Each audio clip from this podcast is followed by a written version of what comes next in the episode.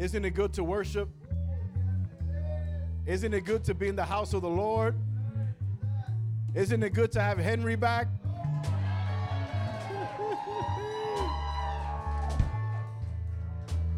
Amen.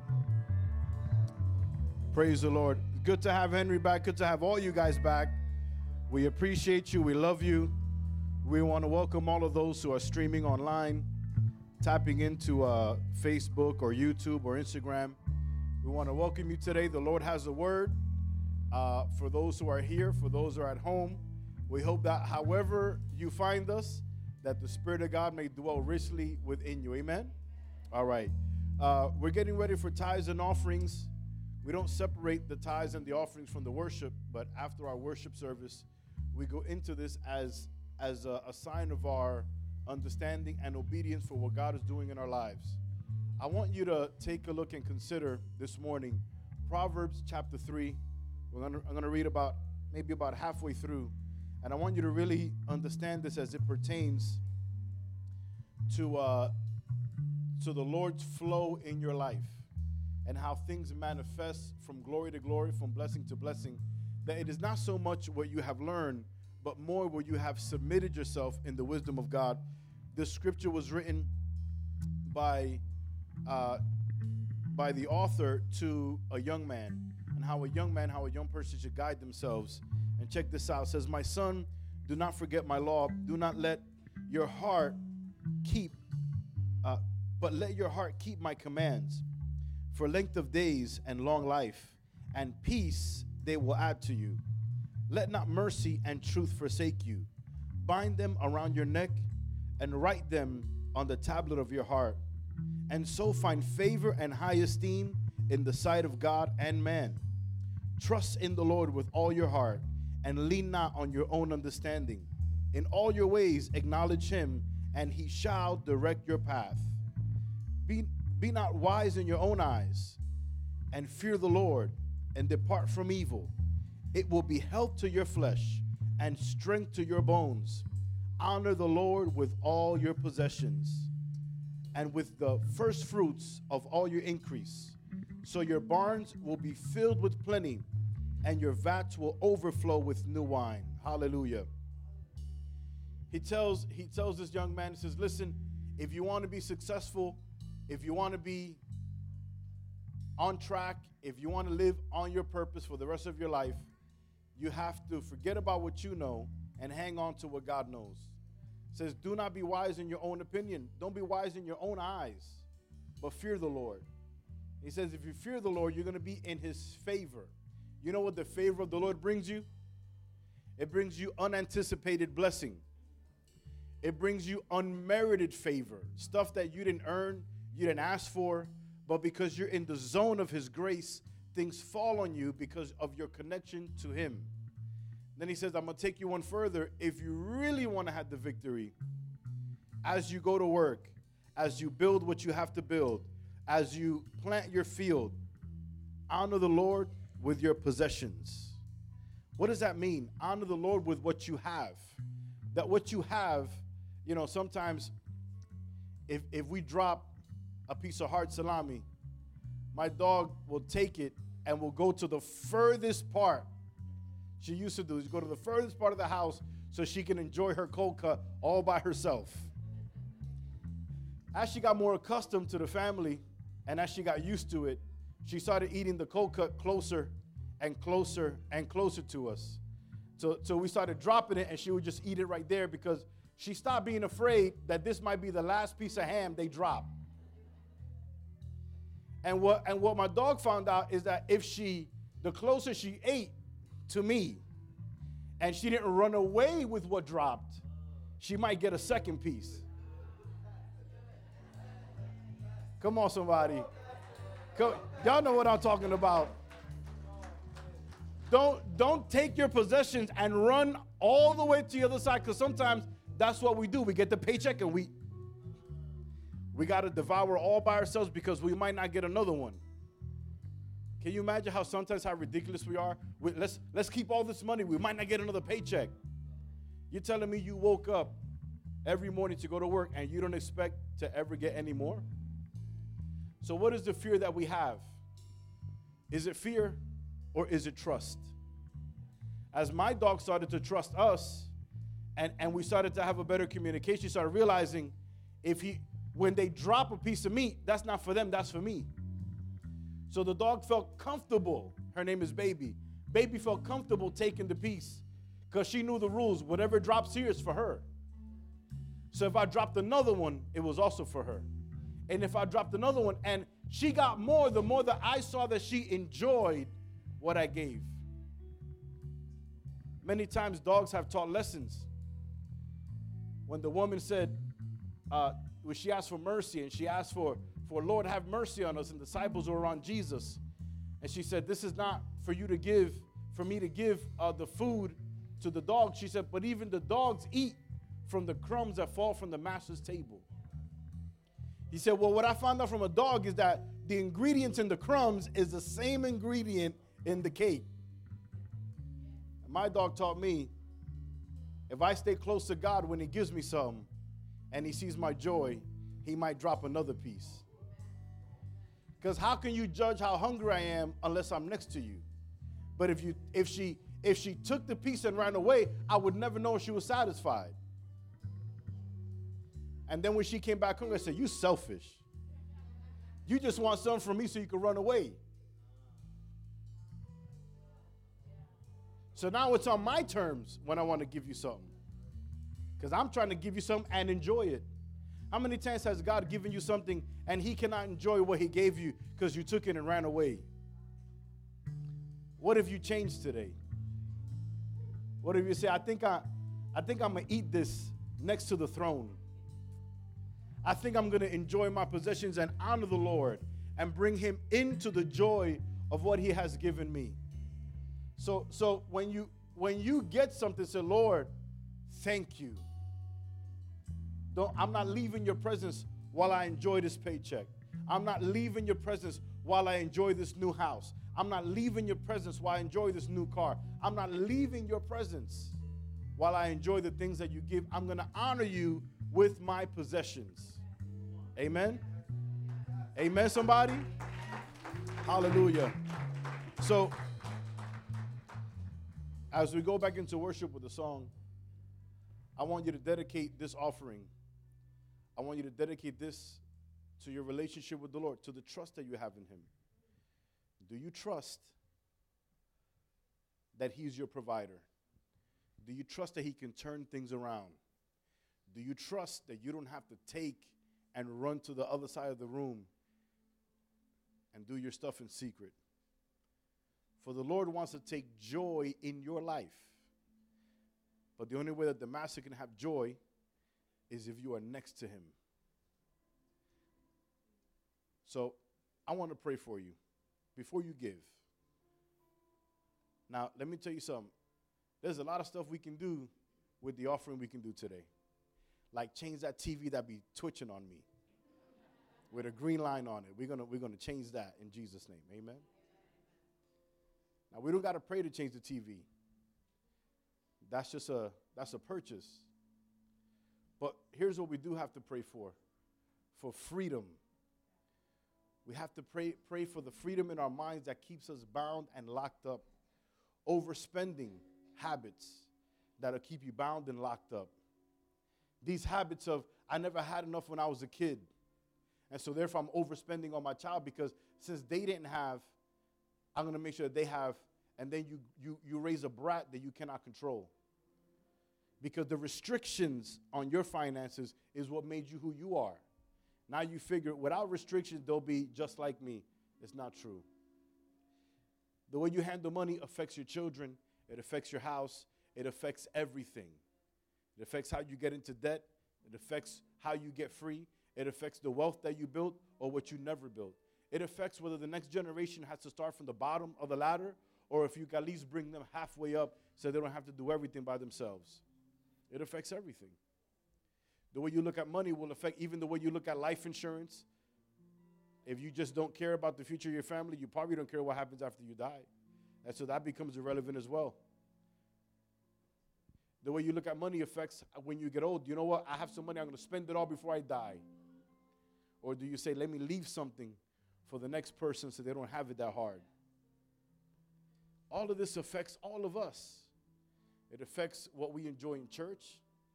It affects what we're able to change and to maintain and to grow out of and grow into. It, it affects everything. This is why God is involved in my money. Because this is what I work for. This is what I go out. I, I'd, I'd love to stay home and not have to do anything. But we have to go out and get some so we can build. But the Bible says, unless the Lord builds a house, they labor in vain that built it. Amen. But if the Lord builds the house, it's not in vain.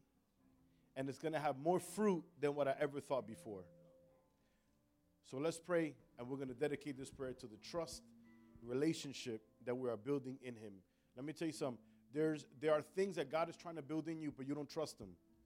And after today, I believe that a seed of trust is going to go into your heart, and you're going to see the manifestation of His glory in your life. Amen.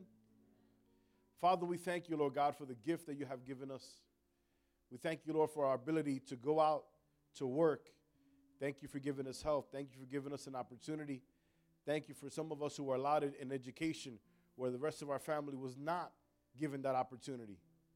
Whatever we find ourselves in, some, Lord, did not go to college, but they find themselves to be tremendous hustlers and they're making it work for their family anyway.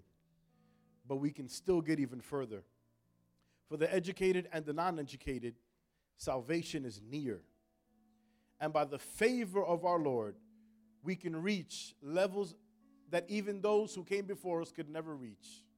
By trust in you, you can open doors that are closed, you can close doors that are harmful, and you can take us further in our journey than what we ever have believed. But first, we need to trust in you. Even when we don't see a way, we have to trust that there is a way. Because here's what we know about you that when we lean on you, you will never make us ashamed. You will always come through for those who believe in you.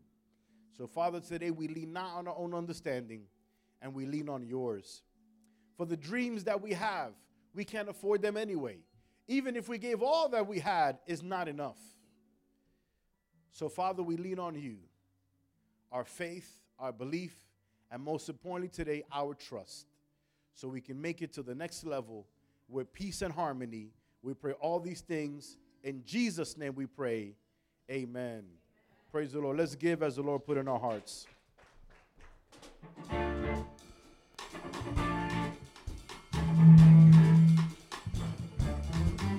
When the Spirit of the Lord moves upon my heart, I will dance like David danced.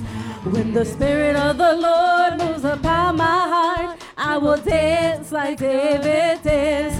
I will dance, I will dance, I will dance like David danced. I will dance, I will dance, I will dance like David danced. Si el Espíritu de Dios está en mi corazón, yo danzo como David. Si el Espíritu de Dios está en mi corazón, yo danzo como David. Oh, yo danzo, yo danzo, yo danzo como David. Oh, yo danzo, yo danzo, yo danzo como David.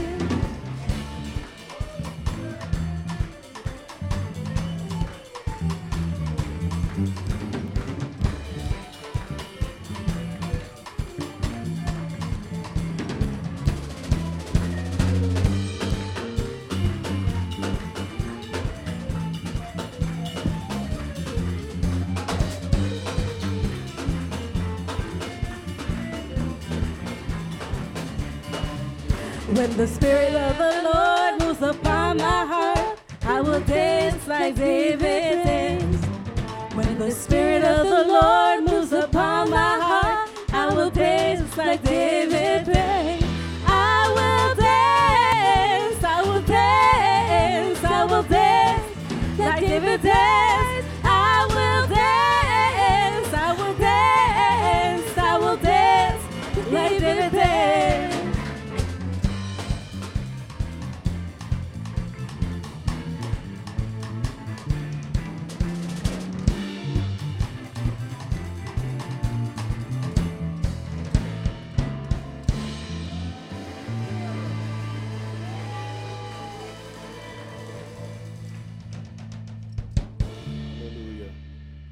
Thank you, Jesus. Amen. I got some announcements to make, but most of them we already know. Uh, one of the things that we want to do is to make sure that after service, uh, last week we had the couples over at a house for a housewarming. Today we're going to have the singles uh, fellowship over at the house right after service. Amen. Saturday, January 25th, uh, arrive here at 2 p.m. because we are going, well, those who have kids, we're going to have, well, no, no, they didn't write it here. Is this Saturday 25th is going to be for the singles, right? Next gen. All right, y'all got to put next gen here. Skating, I figure anybody can go skating. I ain't going skating, but y'all can go skating between 3 and 5 at the Hackensack Rink. Amen? And then next Saturday, uh, next Sunday, sorry, the, uh, the 26th. Is that next Sunday already? It's already the end of the month? Lord help us. January 26th after service, Sisters Fellowship. Amen. Let's praise the Lord for that. Tonight we have our men's at 8:30 Zoom. And on Monday night, Monday night on Zoom, we're going to continue our study with the book of Ephesians. I'm very excited about that. That's going to be very explosive. So you can tune into that. Amen. Okay. Let's get into the word. Are you ready? Let's pray first. Let's pray so we can kind of get into this. The, the, we're going to continue our, our study today on the power of habits in our lives and how they transform us or sabotage us, how we are sometimes ruled by these things, but at the same time, we want to know how to be free from them. Amen. Uh, my topic today is simply I want to be free. I was praying and I said, Lord, we have to, we got to be free from all distractions. We have to be free from self sabotage. We have to be free from these things that take us without us even giving full conscious permission. Sometimes we find ourselves in predicaments that we don't want to be. And those are the things that we need to change. How many say amen to that?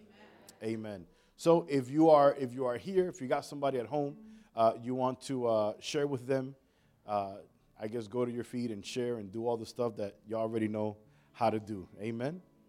Praise the Lord. Let's pray. Father, we pray, Lord God, in this moment, in the name of Jesus, that you may help us, oh God, to receive this word. Open our minds and our ears for what you're about to say. I pray, Lord God, that you may help us, Lord Jesus, as we deliver this word, that our hearts may be open, that our minds may be open, that we may be renewed by what you said, the renewing of our mind, to not be conformed by the things we see in the world, but to go the very opposite direction in the way that you are going, because you are life and you are freedom. There is liberty in you. And we, Lord God, today need to be free, want to be free, have to be free, must be free. In Jesus' name we pray. Amen. Amen. Amen. Praise the Lord. Give somebody a high five. Let them know you're happy to see them.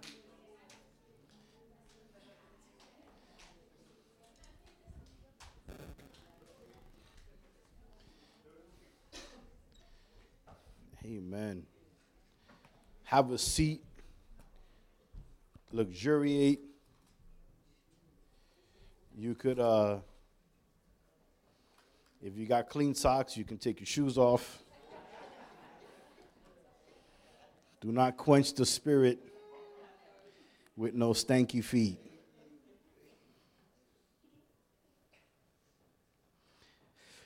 All right. The topic, the topic of, of, of these habit forming actions and the consequences of, of our habits, we all either going to enjoy them or we're going to regret them. Where, where then does joy come from? Joy comes from actions that we do that become perpetuating in their result.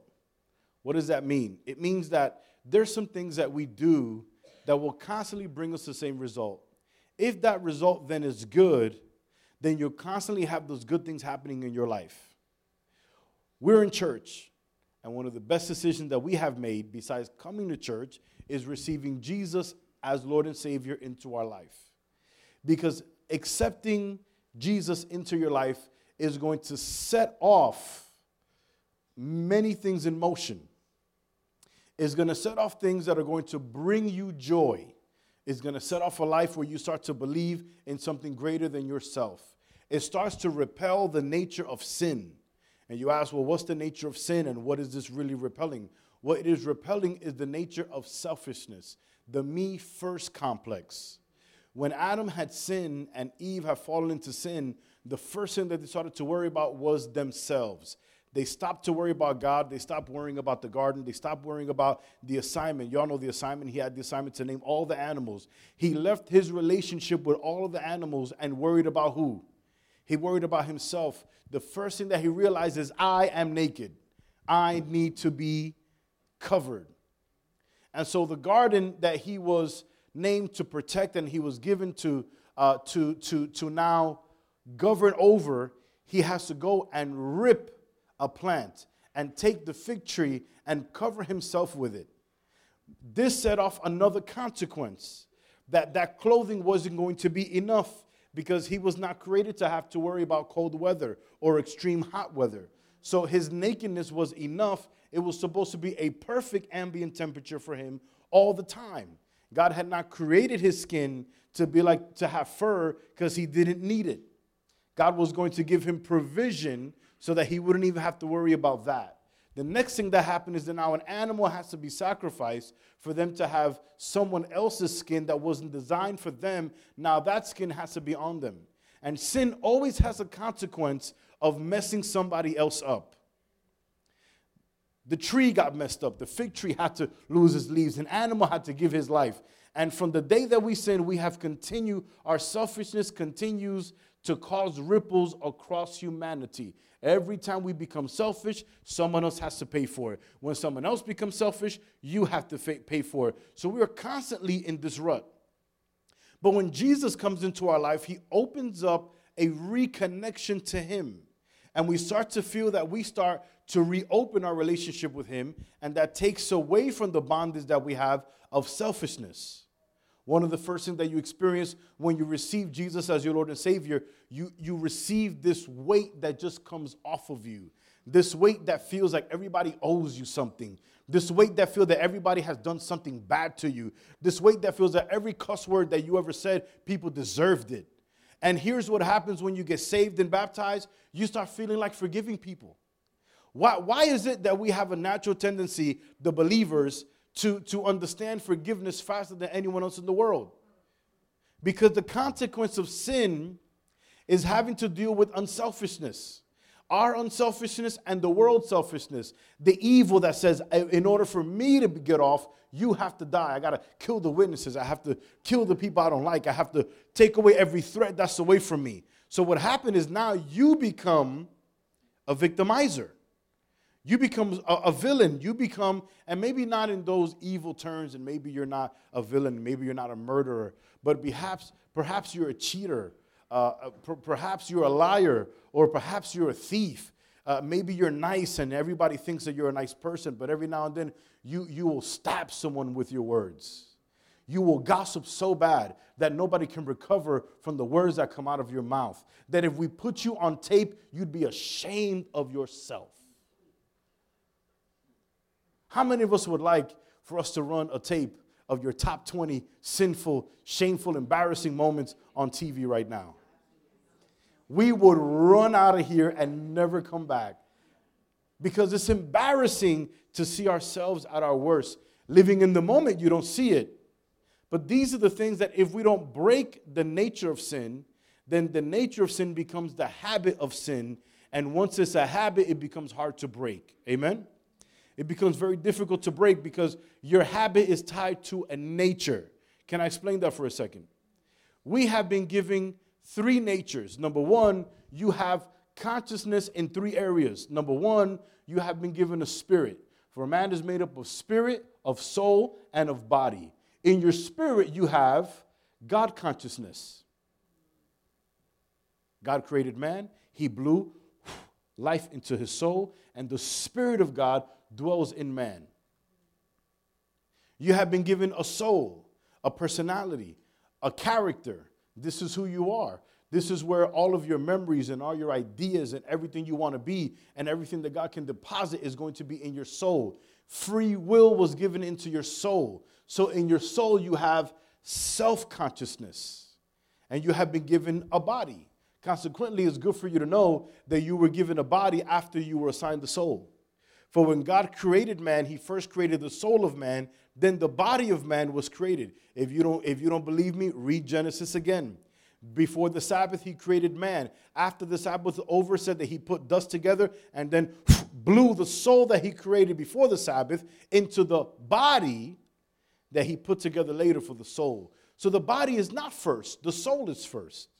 And if that's true, then it is true that when we die, our soul goes to the ground, our body goes to the ground, but our soul does not go with the body. It goes back to God who gave it. Amen, somebody. The body then has world consciousness touch, taste, see. And it uses all these things, and it is supposed to be subject to the soul. And the soul is to be subject to the spirit. But when you pervert the relationship between your soul and your spirit, there is a disconnection. And God is a God of order. So he establishes rules, he establishes laws. There's laws of nature, there's laws of gravity, there's laws of aerodynamic, there's laws that if you do these things, this is the result that you're going to get. Amen? If you throw something up, it is going to come down unless you have another law that can go against it, which is the law of aerodynamics, that if you throw something up, put wings on it, and push it, the thrust and the lift will keep it going until eventually the law of gravity will pull it down once it runs out of thrust. Does that make sense? We then in our spirit have the same thing and we're subject to it. We are spirit. We have been given a soul and we operate in a body. Now, here's the thing about the habit that we used to think that everything we do is spiritual. God has given you a machine, a well oiled machine. He has given you an engine in your mind. He has, he has given you a pumping heart that will last for years and years and years. You will live on this earth decades, maybe a hundred years, pumping blood through your body. You have cells that individually have their own brains. That if you look at a brain cell, did you know that if you take if you take away, I'm sorry, a heart cell, the heart cell under a micro, microscope pumps by itself? Did you know that? That if you would take away a chunk of the heart and take it under a microscope, that you can actually reproduce those cells, which is stem cell research. They take those cells and they can regenerate those same cells.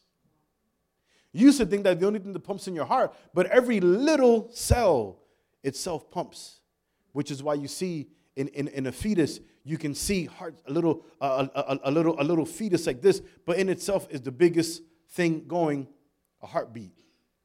How could a heart beat in something that is only the size of a quarter, yet you see a little beat? That's how they can have this evidence of life because something is pumping. It's the mechanics of the body. So the nail cells act like nails, and the eyeball cells act like an eyeball, and, and, and the cells in your forehead act like what they're supposed to be, and your liver cell will act like a liver, and your lung cell will act like a lung, your brain cell will act like a brain cell, because God made everything perfect. And in order for this machine to run well, it must run off two things consciousness and unconsciousness. Nobody's sitting here thinking about how many breaths they took from the time they walked in to the time that they're here.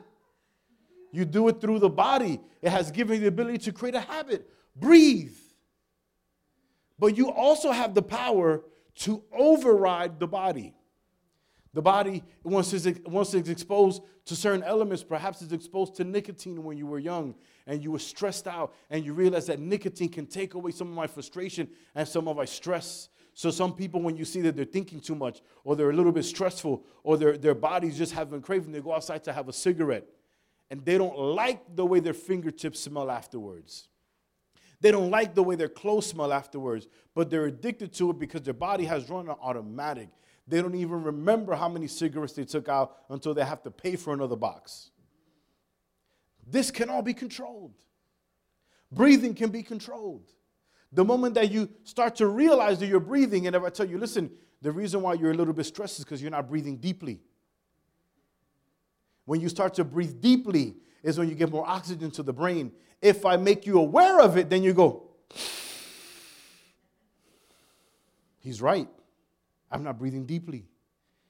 Yet, not breathing deeply can affect your energy level. Not breathing deeply can affect how much oxygen goes into your body. However, if you just let yourself go on autopilot, you will have no control over your energy because you cease to think about what is important until someone brings it into your attention.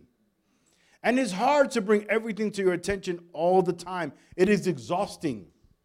To have to think about breathing, to have to think about how to walk, to have to think about which foot comes first when I walk. Is it the left one or the right one? If everyone thought about that, we'd all be in the street like this, just we'd have a hard time walking. We'd have a hard time doing the most mundane things. And so, what we use is our ability to create the habit, even if it's involuntary to do these things. That's fine when it comes to walking, driving a car, when it comes to perhaps playing a sport, when it comes to certain things that we don't really need to, to, to worry about. We just want to survive.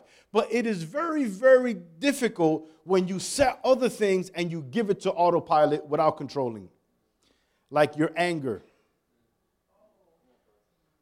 Like having an autopilot when I get angry, just to break something.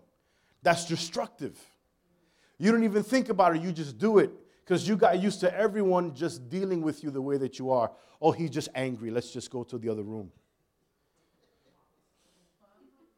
So your family has created habits around you. Oh, mom's just upset today. She's just upset. Let's just let's, let's just leave her alone.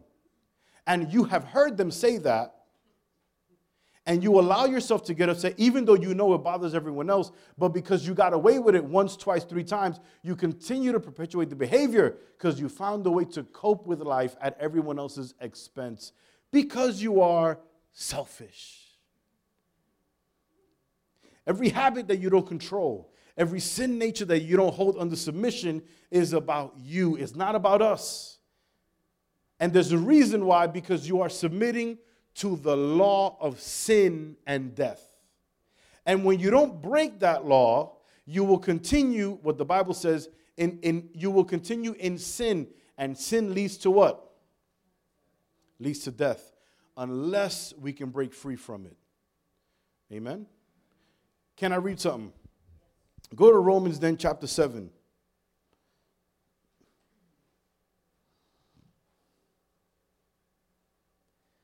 Look at, look at what it says about being free from the law.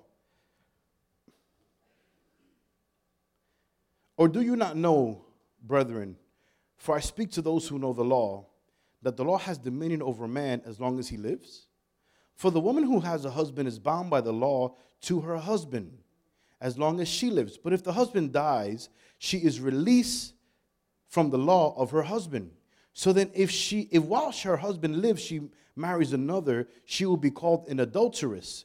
But if her husband dies, she is free from the law, so that she is no adulteress, though she has married another man. Therefore, my brethren, you have also become dead to the law through the body of Christ, that you may be married to another. Hallelujah. To him who was raised from the dead, that we should bear fruit to God. For when, they were, for when we were in the flesh, the sinful passions which were aroused by the law were, were at work in our members to bear the fruit to death. But now we have been delivered from the law, having died to what we were held by, so that we should serve in the newness of the Spirit and not in the oldness of the letter. Amen. What is this talking about? Is, is making a comparison that if you bind yourself in marriage, that marriage is until death do you part. But when death comes, you are allowed to marry another because that relationship, that contract is broken. Now, as we live, there is a contract over our life. The Lord had warned them if you eat from the tree of the knowledge of good and evil, you will die. That contract became law. And Jesus had let us know, I did not come in the world to condemn, for the world is condemned already. What is he saying? That there is a contract, and you cannot break that contract unless you die. So that's a problem. So he has to now present within a people that he has called, and the people of Abraham, he raises up a people and says, okay, this is now the Hebrew nation. This is Israel. This is the nation of who I am. I am experimenting a law and this is the law of God. And if they follow this law, they will be redeemed. But they could not follow the law because the law of the flesh overwhelmed them. They, even though they wanted to do good, they were not able to do good. And Jesus had proven to them that the flesh is so strong that even if you give us the opportunity to be free, we will always default back to our nature. So he says the only way you're going to break that is by dying. So he said, I have a better idea. I'll die. I'll die for you. If I die for you in your place, the old law is broken. And if you die to the old law, you can marry another. It was illegal. You couldn't just break out from the law of sin and death and jump into righteousness unless there was a blood covenant, which is why they had to cover sin with blood. A life for a life. Death had to happen. But because no one can die and live forever, the brokenness was hemmed back together. And so the people every year in the Old Testament had to continue to do sacrifices annually, and the high priest had to continue to bring that to the temple. Jesus, now being the lamb and the high priest, brought his own sacrifice, being himself, and the only one that can offer him up is someone that is holy, which is him. So he became the offering, and he also became the one offering.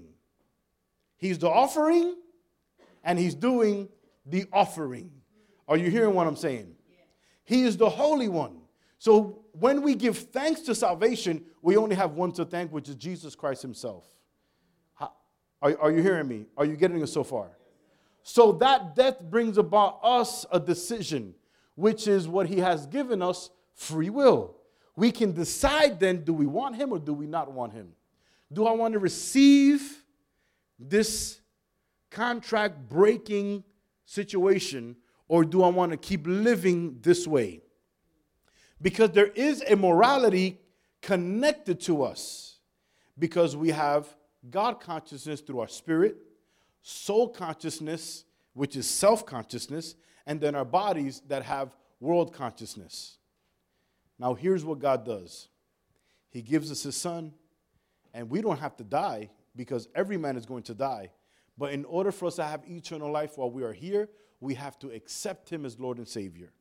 Now, what does that mean? We accept His Lord and Savior, but then He asks us to do something else, which is to get baptized. What is baptism about? Baptism is about abolishing the law that was over us. Baptism about I'm going to die to my old self, to my selfish self, and I'm going to live for Him. And you might think, man, that's crazy. I'm going to go to church so I can live for somebody else. You've been living for yourself your whole life. How you doing? How you doing? Have you been able to avoid all of your mistakes? Were you able to see what you did not see? Were you able to call upon the favor of heaven over your life? Absolutely not. So we have proved that living for ourselves doesn't work. Living selfishly doesn't work because we are limited. So living for myself, I am confessing I am limited and I'm living limited. I'm limiting myself, my purpose, my decision making, my destiny is all limited as long as I simply live by the law of the flesh. Are you hearing what I'm saying? You got it? Okay, go to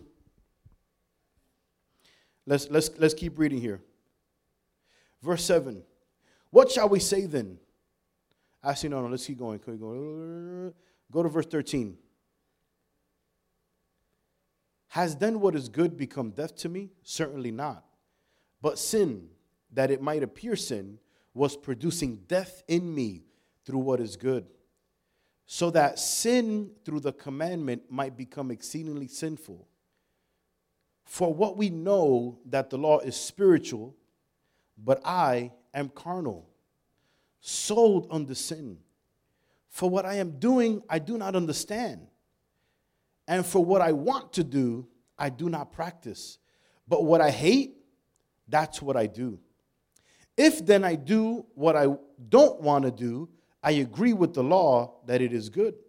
But now it is no longer I who do it, but sin who dwells in me. For I know that in me, that is, in my flesh, nothing good dwells. For to will is present with me but how to perform what is good, I do not find. For the good that I will to do, or the good that I want to do, I do not do. But the evil that I don't want to do, that I practice. Now, if I do what I will not to do or what I don't want to do, it is no longer I who do it, but the sin that dwells in me. I find in the law that evil is present with me, the one who wills or wants to do good. For I delight in the law of God according to the inward man, but I see another law in my members warring against the law of my mind and bringing me into captivity to the law of sin which is in my members. O wretched man that I am, who will deliver me from this body of death? I thank God through Jesus Christ our Lord, so that with my mind I myself serve the law of God, but with the flesh the law of sin. What is he saying? That there's something that he cannot get away from the conflict of mankind. Look at what he says, which is very similar to our stories. How many of you, before you came to church, you liked God? You liked Him. You, you didn't raise your hand if that's true. You, you weren't saved. You didn't necessarily want to accept Jesus, but you, you, if they said God, you say, okay, I got no problem with God. So it's all right. It's good. He's good. Because that's also in your nature. It's in your spirit. Because of a connection, whether you serve Him or not, you have a consciousness that God is good. Unless someone has poisoned you then you start thinking otherwise. But here's what happens when you receive Jesus as Lord and Savior, you go from liking God to loving God because of the proximity, the closeness, the openness, where you stop just living in your soul consciousness and you tap into the Spirit. When you tap into the Spirit, a whole world of opportunities opens up to you. The prophetic opens up to you. Dreams and visions open up to you. Getting connected to everyone who's connected to Him opens up to you because you are tapping into the Spirit. If you run business by tapping into the Spirit, it's easier to do business because you can tap into things that other people cannot. You can connect to people on a different level because you're not living your life based on selfishness. You're living your life on how can I help you? And you're not just doing it for a customer service trick.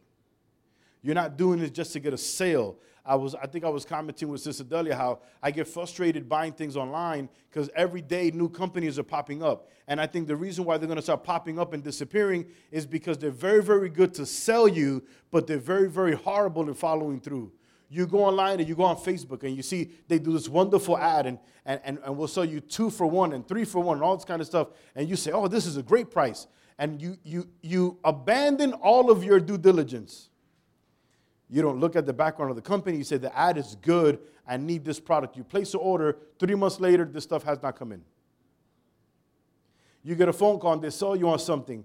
Two months later, you have paid two, three months membership and they do not follow up with you because it's all based on selfishness. Everybody wants to sell, nobody wants to follow up.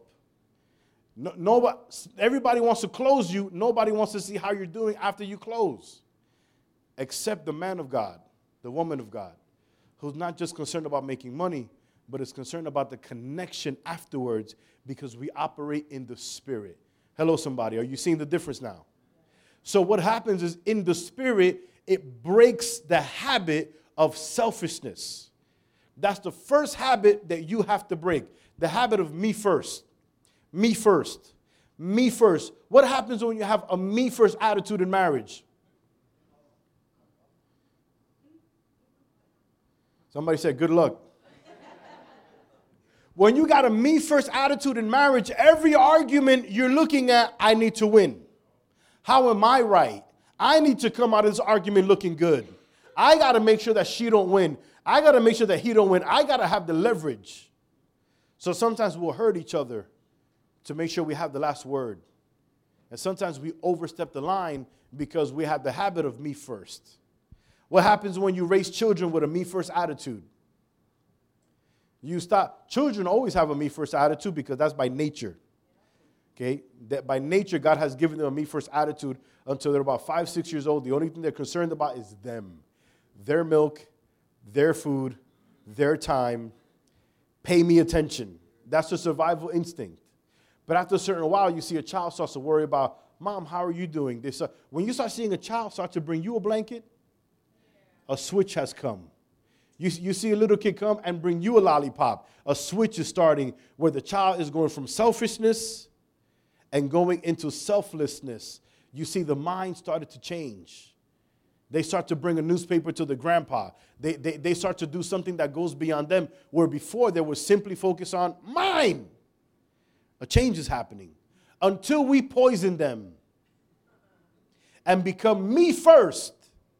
And when the child says, Oh, wait, this is me first, then me first, me too. And then now you have a selfish parent with a selfish child. The child does not care what the parents want, and the parent doesn't care what the child wants, and there's always a war in the house.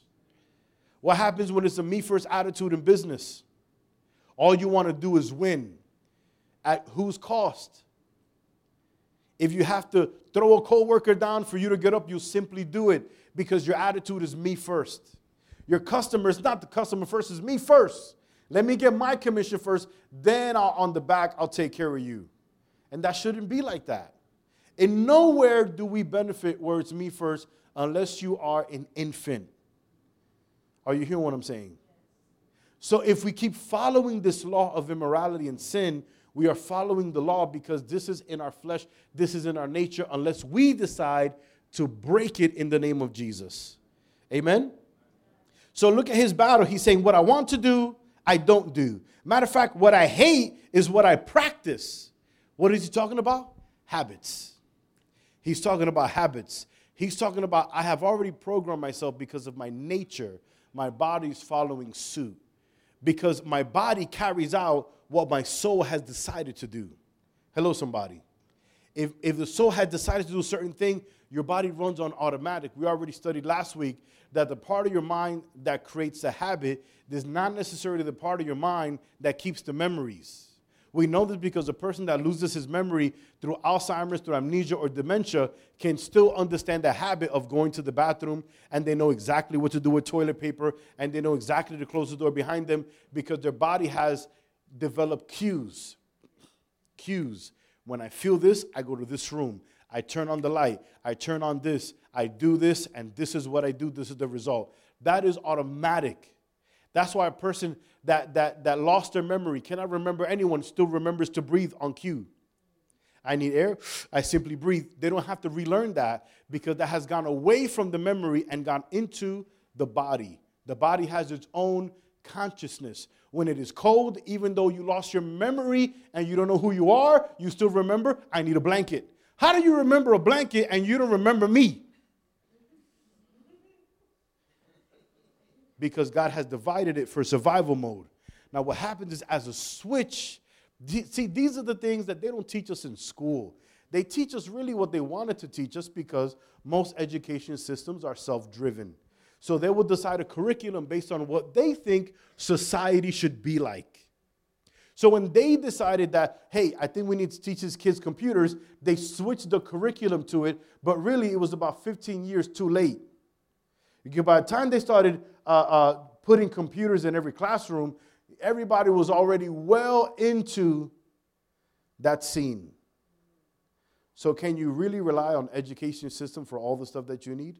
No. Absolutely not. That's why some people, and forgive me for saying it, but some people can hustle better because they were not inundated by selfish teachers in college. They were allowed to think for themselves. Now, if you didn't go to college and you don't read, you're in trouble. Hello, somebody. You can't not go to college and not read anything. Like if the last time you read was was senior year in college and your education level stopped there and you stop to, you refuse to read anything extra, you're in trouble. Can I say something for the super Christians? If the Bible is the only thing you read, you are also in trouble.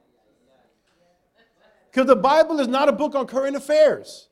The purpose of the Bible is to connect you to God through understanding the redemption of your soul in Jesus Christ. That's the purpose of it.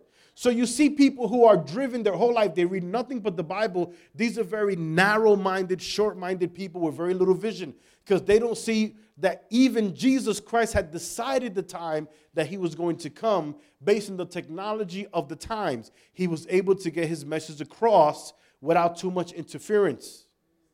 Hello, somebody.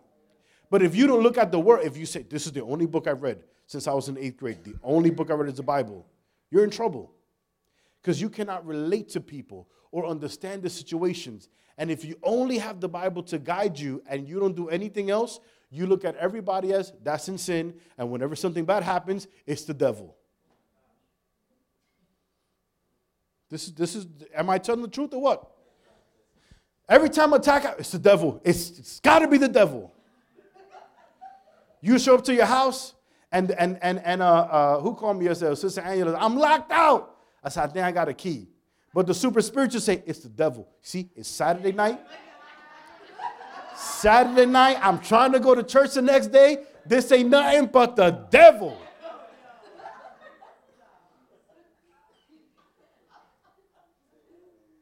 It ain't the devil, it's lack of a second key. Get a second key, devil disappears. How easy the devil disappears right? With a metal, with a piece of metal, you put in the door lock and it turns, devil's gone. Could it be that it wasn't the devil? Half the things that we call the devil is called bad strategy. It's called we didn't have a better plan. We didn't think it through. And so God is calling you to not be conformed to the way things are, but be transformed by the renewing of your mind. But you don't renew your mind with the same information. You have to remove, that's why the Bible always calls to be in the Spirit, because the Spirit always moves, it doesn't stop. That's why I always constantly say the Bible is a to be continued book. You read it here, but it continues in your life. The Bible continues in the way that you raise your children. If it says train up a child in the way it should go, then it has to finish with you training the child in the way it should go. All them other days are not written in the book. Everything was not supposed to be written in the book. It literally says everything that Jesus did is not written in this book. Or did you not read that part? The Bible tells us that not everything is in the Bible, it says it there. But if you're ignorant, you say, no, everything's in the Bible. It is literally everything is not in the Bible. The Bible told us that not everything is in the Bible. So we have to understand what else do we have to go? What else do we have? How are we created? So the more we start to understand Him, the more we start to understand us, and then He reveals things to us. Now look at verse, look at chapter 8. Chapter 8, Romans chapter 8. How much time do I have? Are we good? There is therefore now no condemnation for those who are in Christ Jesus who do not walk according to the flesh, but according to the Spirit. What is the saying? We can walk either way. It's up to us. He has given us the choice. He has given us a free will. Free will. You know how powerful free will? Do you know that he built free will into your biology? In your biology is free will you have receptors in your mind that will excite neurons or they will inhibit neurons.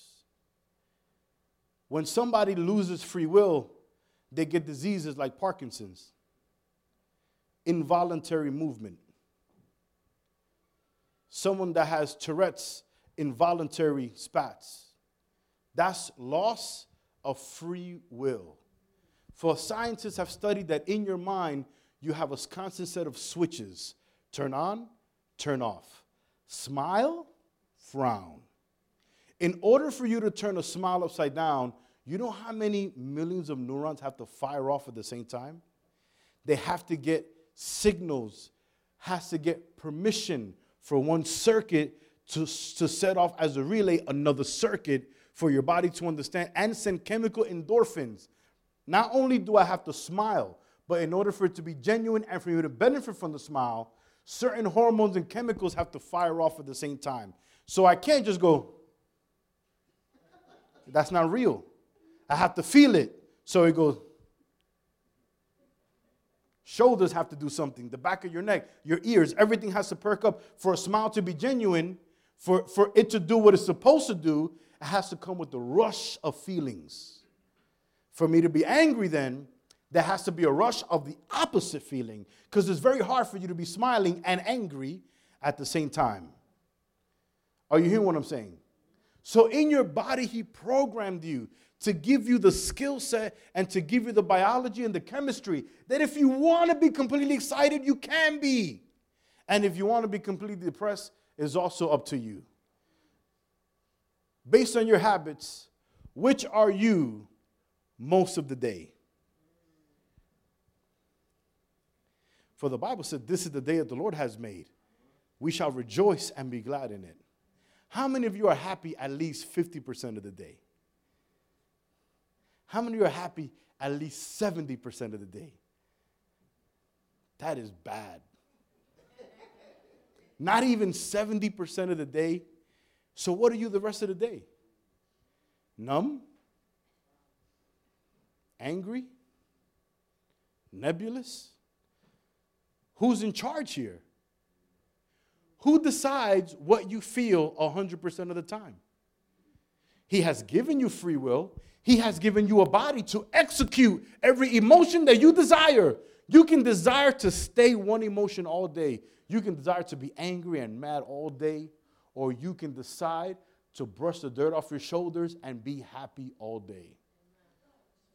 Some of us wake up in the morning and we're not even comfortable in our own skin.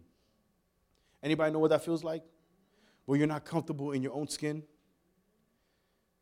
It's crazy how food technically only affects the body. Because if you eat, the body's going to manifest it. But the consequences lay on your soul. Believing in God is a spiritual thing, but not believing in God, the consequences is losing your soul. The Bible says the body's going to go back to where it came from, the dust. Dust goes back to dust, but the spirit weighs all of the weights of your decisions weigh on your soul. So even though technically it should be that, hey, if I overate last night, I should wake up and keep it moving. But why do I feel guilt? Why does what I did in my body weighs on my soul? Why is it that what I did in the spirit brings me joy in my soul? Is it is is how, how much am I intertwined in everything? The answer is everything is mixed up like a spaghetti with mango. We used to call it un espagueti con arroz. You know what that means? Spaghetti with rice. You can't try to get the rice away from the spaghetti. Once things fuse together, it fuses together. And so we are a fuse of all these emotions, all these things, and yet we have free will and we still feel bound sometimes. How am I bound when I have a decision to be happy? Simple. I have set myself up for failure or I have set myself up for victory. Do I have a choice or am I stuck with whatever cards I was dealt with? That becomes a question. Can I really change or am I stuck because this is, Pastor, this is who I am? I was trained that when I get angry, this is what I do. I was trained that once I get frustrated, this is what I do. We are having a talk yesterday that sometimes, you know, if, if you're not careful, uh, you, you, you, you'll be afraid of your own phone. What does that mean for your own phone? How, how, many, how many are in sales? If you're in sales, you know what I mean. Sales, you are the salesperson and the customer service desk. How many know what it feels like to get a call from an irate customer? And you see the call and you know the person is upset. You have the power of prediction. You can predict outcomes. But if you are if you have an unhealthy image, you will predict this is going to go wrong. So what do we do? Ah, not today. Not right now. And guess what? Guess what you're doing? Are you making it better or are you making it worse? Because now, what are you setting off in the other person? You're setting off another image. How come this person not picking up the phone? They start talking to them. Yo te dije, mira, no me coge el teléfono. Sin tremendo sinvergüenza que es. This guy's not picking up the phone. I can't believe him. See, I knew I should never. Mm. and what you, you're provoking anger on the other side. Instead of diffusing a situation, you're escalating the situation. Do you care? No, because this is all about you. What happens when you change? And you tell yourself, listen, I got Jesus. I'm already happy. If I lose this customer, I'm going to be just fine. But let me kill this thing. I am not about to ruin my whole day worried about the next time my man calls. Hello, how can I help you? You see how one little decision in your mind can change the whole trajectory of your life? How people look at you, how you make people angry, or how you bring peace? All on the decision do I pick up this phone call or not? All on the decision do I pay attention to this conversation, or do I just become selfish? Or do I have to maybe change some things? Maybe I got to become more organized. Maybe I got to follow up a little better. Maybe I need to ask some questions before I leave the scene. These are all the things that we can change. We are not subject to these simple little situations. We can change everything. Look at your neighbor, tell them you can change anything. Tell somebody, if I can change anything, I can change everything. Do you believe that today? If you can change anything, then you can also change everything. Go to John chapter 8.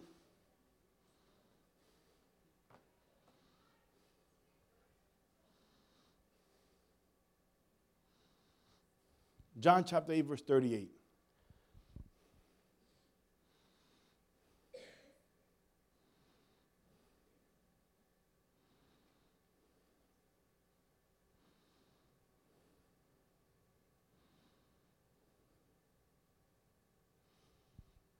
If I speak what I have seen, is that right? Hold on. If I speak what I have seen, uh, no, that's not the one I'm looking for. Give me a second.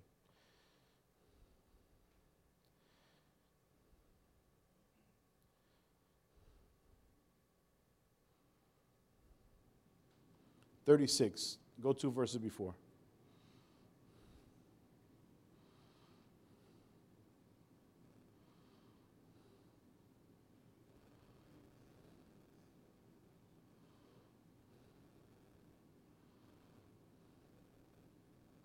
Yeah, I, I want you to look at this. I think this is important.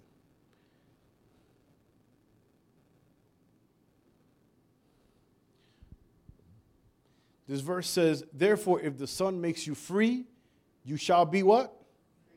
Free indeed. Now, I want you to take a picture of that, and now we're going to go backwards to see how do we get to be free indeed? Right? Like my shirt says. I wore this on purpose today because I had in mind I didn't want to forget what I was going to talk about. Plus, my daughter bought me the shirt, so I'm very proud of it. Thank you, Jiley. Thank you very much. All right, check it out. Go to the beginning. Go. Say, let's take it from uh, from 31. John chapter 8, verse 31. To the Jews to whom have believed him, Jesus said, If you hold to my teaching, you are really my disciples. Then you will know the truth, and the truth will set you free. So, what sets you free? the truth sets you free. And they answered him, We are Abraham's descendants and have never been slaves of anyone. How can you say that we shall be set free? Verse 34 Jesus said, Very truly I say to you, everyone who sins is a slave to sin. Now, a slave has no permanent place in the family, but a son belongs to it forever. What is it saying? Look at what it says. A slave has no permanent place in the family. Slaves were interchangeable, slaves can be sold off. But if a son of the family, no matter how much the son messes up, it'll always be received again, just like he told us in the prodigal, the prodigal son. Prodigal son goes away, wastes all of his money in, in wasteful spending, but when he comes back, he's not treated like a slave, he's accepted as a son. Amen? Go to the next verse. So if the Son sets you free, you will be free indeed. Because the one who belongs to the Father is the Son, and the, belong, the ones who belong to the Son is us. Are you hearing what I'm saying? So we are free because He has set us free. Unless you don't believe it, then you won't be free in your mind. Isn't that crazy? to be free indeed and not feel free. Isn't it crazy to have been delivered from a life of sin and death and still feel slaved? How could it be? Jesus set me free. We sang the song, I'm so glad Jesus set me free. We sing it. At least I used to sing as a kid. But why is it sometimes we don't feel free? Why have we, he says we have been delivered, but we don't feel delivered. Could it be that we have made it a habit of unbelief? We have been so accustomed to selfishness and doubt and anger and fear that when he says free, we say amen, but we go home and act differently. We hear the scriptures, we get excited about the scripture, we say, Amen, Pastor, wonderful, Pastor, that's, that's, that's awesome, that's great. And then we go back and live the same life all over again. So we preach freedom in the pulpit, but we practice slavery in the house. So you are not free. That's why you wake up in the morning and you're uncomfortable in your own skin. I'm supposed to be better than this. This is not supposed to be like this. My life is not called for this. What's happening right now? I'll tell you what's happening. You're free, but you're not free. Because freedom has to be confessed every single day. Freedom has to continually to be worked on every single day. Lecrae has a song in one of his lyrics. He says, "Freedom isn't free. Freedom has never been free. Ronald Reagan said in one of his, uh, one of his outgoing speeches as president of the United States, he said, Every generation is responsible to fight for their freedom. As one generation dies off, they died free because they fought to maintain freedom. But if the leaders of this country don't fight for freedom, we will go back under the hardship of somebody else. Freedom always has to be worked on. So, what's constantly working on it to make you feel bound? The environment, that you set yourself up in, the habits that you refuse to let go. It is your life. Yet you're not fighting to regain control. So you get jealous of those people who have regained control and you want their life. Why do you want their life when you can have a better one? If you take the steering wheel back to your brain, if you start to say, No, this is, this is what I'm going to do. Because if I ask you, brothers and sisters, what is the right thing to do? You're all going to say, you know what? I'm going to eat right. I'm going to wake up early. I'm going to exercise. I'm going to do this and this. I'm going to read 10 books. I'm going to. Uh, we all know what to do. We can spit off 15 things what to do. But when I ask you, what do you actually do? What do you do? Not why do you do, what do you do? We become so fantasized with the why we do things that we forget that it's more powerful just to change what it is that we do. What do you do every morning? What do you do every evening? Preaching by itself doesn't change people. You know what changes people? Conflict, problems. Because if there was no problem, we, we would just keep going the way it is. Hey, this is working. Everything's working, everything's fine. Until something drops in your life something shatters and breaks into pieces, then you start realizing, oh, I got to change something. I can't do like I used to do. So, unless we have trauma in our lives, we change. Is it possible then? This is why sometimes God has to humble us. Because anyone that knows how to change our behavior is the creator. If we really look back, some of our greatest trials came on the verge of our greatest victories. And sometimes it pains the Father to have to make us go through things. So the Bible says, do not, don't rebuke the chastisement of the Lord. When the Lord chastises you, you have to accept his correction because we are so self involved that we don't even notice that our habits are spiraling down. But because of his love, he says, I can't let her go down like this. I can't let him go down like this. His habits are drawing him away from me. Her habits are drawing her away from me. So he has to bring correction. He has to bring a stop so you can say, wait a minute, this isn't working. Maybe it's not good for me. Let me turn back for where I came from. The prodigal son didn't wake up until he found himself in a hog pen. Says, It's against the law for me to even eat these things. Now I have become the roommate of the thing that I used to despise.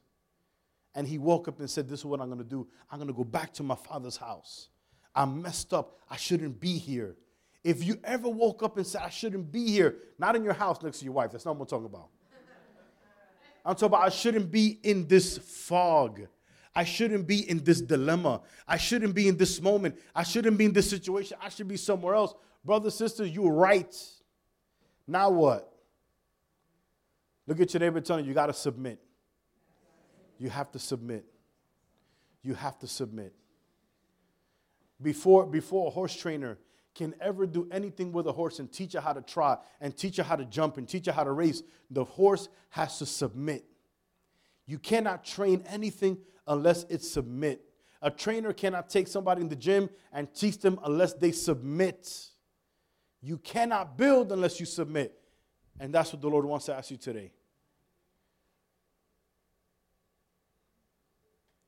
Because either you're going to become super smart or you submit. And I realized I said, pray, I said, Lord, I started searching all this information, how the brain works and how habits are formed. I said, Lord, this is going to take about three years to do this Bible study before we wrap our minds around the signs behind why we do what we do. Or you can help us to see what we don't see. Do we have to take responsibility for everything? Yes. But why does He give us His word if we have to fight for every detail? Why does He give us favor if it's all up to our intellect? He has given us revelation. If you see what happens if you trust Him, the things that you used to do won't bring you any more joy. That's how the Lord starts to bring about change in our lives. Because He gives us His Spirit. His Spirit makes us look at things differently. And once we look at things differently, it changes how we feel about that thing. All of a sudden, become aware. The greatest thing that God will give you when you start a relationship with Him, you know what? He starts to open up your understanding. Now you don't do things just to do it. Now you start to understand. Stand to your feet as we close. Would you consider allowing the influence of God over your life so that the struggles that you used to have, you don't have them anymore? but you let Him influence you in such a way that the change is possible. So if you keep rejecting what God is doing in your life, you're going to continue to perpetuate the old behavior. The people that taught you this stuff are not even in your life. Some of them have passed on, and you're still stuck thinking the old way. And God's trying to do a new thing in your life but you keep repeating. The people that you're angry about, they're not even sitting next to you. Yet they still rule your emotions today. They're not even in the room. The people that broke your heart are not even sitting next to you, but it's still working on you in your head. How could somebody affect you and they're not even next to you? You're in this room, you're watching this online and your mind is somewhere else. And sometimes, even while God is talking, we're still listening to other voices because we're stuck in a pattern, stuck in a routine, stuck. And even though our body is doing one thing, and sometimes we connect to the spirit and we don't connect to the spirit, sometimes we eat right, sometimes we don't eat right. Our soul is taking a toll off of everything we do because the soul suffers the consequences of your bad habits. The soul suffers the consequences of you not connecting to Jesus. The soul suffers the consequences of everything that you do. That's why you are heavy. And the Lord Jesus said, Come to me, all that are heavy laden, I will give you rest. How would you like to wake up every day comfortable in your own skin? I'm saying you're not going to have problems. Problems are necessary. You need problems so you can solve them. Problems are okay. You know what's not okay? Waking up with anxiety every day. Man, that's not okay. Waking up depressed in the morning, that is not okay. Waking up in the morning, not even being comfortable with yourself, that's not okay. It's not okay. I don't like myself. That's not cool. You can't, you're already starting negative. But can you imagine if you woke up in the morning and said, I like what's happening? I haven't got everything figured out. I might run into 13 problems today. But here's the problem I'm not going to run into. I love God, I love myself. I feel comfortable being me. I don't have everything figured out, but I like where I am right now. That only comes one way. When you receive forgiveness of sins, you are no longer under the bondage of sin. When you receive God's love, you are no longer under the influence of selfishness. And when you receive forgiveness, you're able to receive other people, which means you have lost weight spiritually. Now, I don't know what you need to do today. I don't know if you, what you got to do is forgive somebody. I don't know if what you have to do is receive Jesus as your Lord and Savior. I don't know if what you have to do is receive His love. And when I say receive His love and receive salvation, sometimes two different things. Some of y'all are good with the salvation, but you don't believe that He loves you. You believe He can save you, but you really don't believe that He can forgive somebody like you. You got to let that go. If He forgave one of us, He forgave all of us. So, because we're on different wavelengths, and the Lord is telling me right now, everyone has something different. I need you to help me to pray. I want you to span the aisles and reach somebody by the hand, grab them in the shoulder whatever you got to do. And I want us to pray. I want you to pray for the person you're holding with the severeness of the stuff that you're going through. Sometimes you can pray for yourself and sometimes you can't. But in this moment, we invoke the power of the fellowship of the saints. I want you to pray for everybody watching. Pray for the person you're holding in front of you and behind you. Lord Jesus, we need you today. We need you, Lord God, to reach our hearts for wherever we are and bring about change. In awareness of what you have put inside of us, we got the goods to change. We have it in us, but there's some things blocking change. Help us, oh God, to forgive those who have trespassed against us. Help us to let go those who have broken our hearts because we thought they were going to do a certain thing and they didn't do it. Father, we break that chain of the habits that hold us back. Because we have not received your love, it's hard for us to love again. Because we have not received your peace, we're not at peace in our own selves. Because we have not reconcile who you are to us. We wake up anxious every day. We deal with anxiety because we're just not sure are we going to make it tomorrow. But whom the Son has set free is not kind of free, is not almost free. He is free indeed. She is free right now in the name of Jesus. And we refuse to be bound we refuse to be tied up. We refuse to be boggled down. We refuse to be hostages of our own situation. We break free right now in the name of Jesus. Hallelujah. Hallelujah.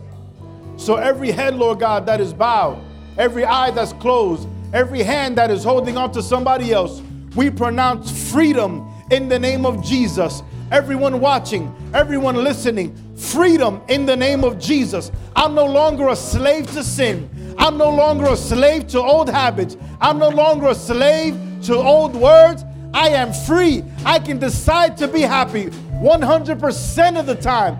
I can decide to be in victory by receiving what Jesus has for me. Now I want you to loose those hands and give God praise. Glory, glory, glory. I feel the freedom. Thank you, Jesus. I'm free.